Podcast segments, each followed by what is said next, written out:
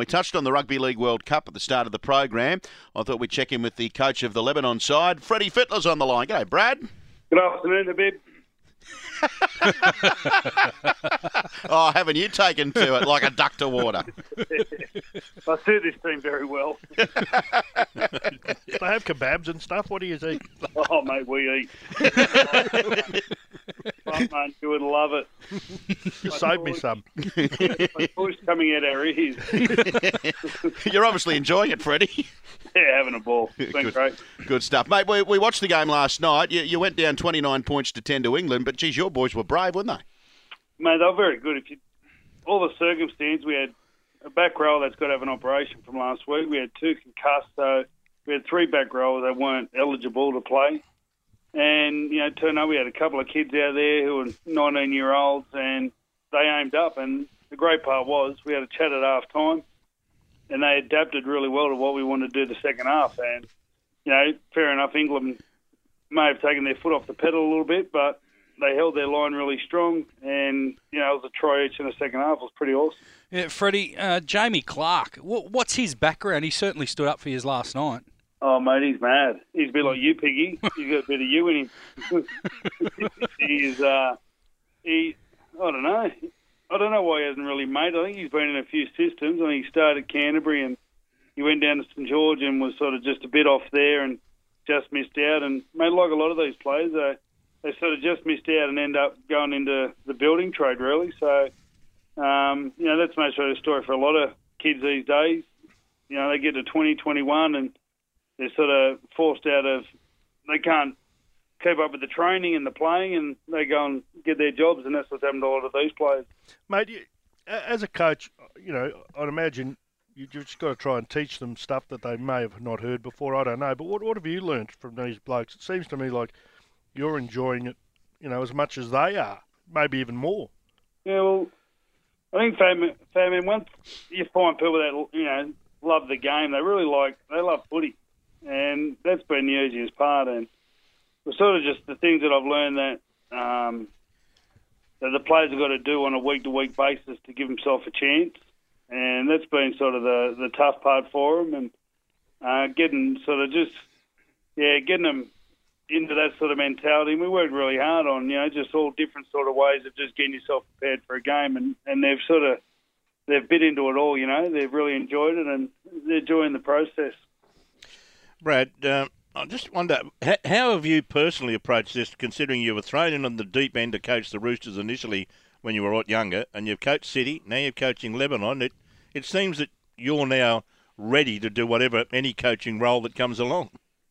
I've always been like Thursday, just, uh, just keep my eyes open, really, my ears open, and if opportunities come up, and it really came up because Ivan Cleary, I spoke to him when he left it, and a really good friend of ours is part of the the management of uh, the the Lebanon Rugby League in general uh, in New South Wales and Australia, and he he got involved, and once he got involved, he's very trustworthy. So uh, once uh, he said they needed a coach, and I knew Robbie Farah and Tim, and I spoke to them, and they told me about sort of the players that were available. And I thought, you know, what it's a good opportunity, and I really enjoy when I go to Dogs games. Like the one thing about the Lebanese people, they're not embarrassed to say they love footy, and that seems to be the case for a lot of people. So um, I thought it was a really good fit for both our personalities, really. Th- uh, Thursday's question, Freddie, sets up the next one, and you've been bombarded with it over the last few weeks. What's the latest you've been given from the New South Wales Rugby League? Uh, will you be announced as the New South Wales Origin coach? I'd love to know what's taking them so long. Uh, I have to sit down. I'm going to sit down with them at some time in the near future. I know they're talking to a few other coaches. Uh, I don't feel uh, that I've really. I'm in the position where um, I've got the credibility as a coach to just get the position, regardless of what other people think. So I'm happy to go through whatever process they need me to do, and um, and that way just try to convince them that I'm the man to do the job. Freddie, you don't mind coming up with some alternate coaching methods every now and then. have you have you come up with anything special for the for the Lebanon squad? Well, I've convinced them that training without shoes on, they soak minerals through their feet and uh, enhances their power. So for some reason they've believed that. What if you've got bindies or something? Mate, we're out at Homebush, so all the fields here are in wonderful condition. But uh, uh, one thing you might like, Fat Man, or- Stop calling me fat man. I'm big man. I'm Big Man. Geez, you forget quickly. I've only been gone a couple of weeks. Tell you what, mate, if you're in this camp for a week, you'd be fat, man. the one thing, I was, I was given a quote. It was by the great Ron Willey, and he said to Moose Zachary, he said, the Lebanese people really suit this game. They just have to calm down. So I thought that was uh, something I really took on board, you know, when coming into this coaching thing is, you know, that, that bit of advice that they just need to slow down a little bit. But you could see last night, once they're organised, they're all pretty committed to what they do and they can play some footy. I thought you got the raw end of the pineapple a bit on some of the decisions as well. I know you're probably not going to uh, talk about it too much. I, I will ask you this though: the biting allegation.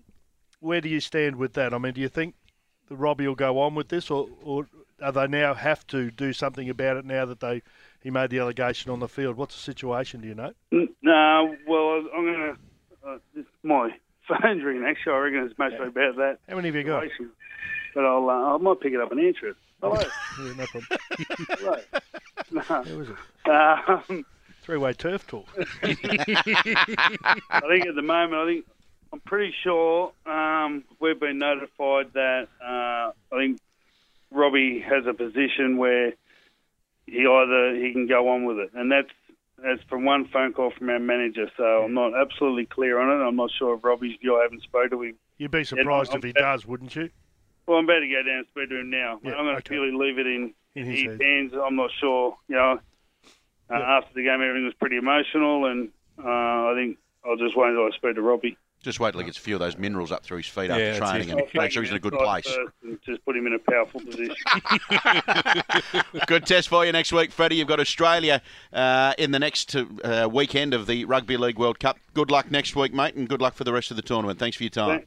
Thanks, fellas. See you, buddy. Brad Fittler, coach of the Lebanon Rugby League side after last night's 29 10 loss to England, but as we touched on, very, very brave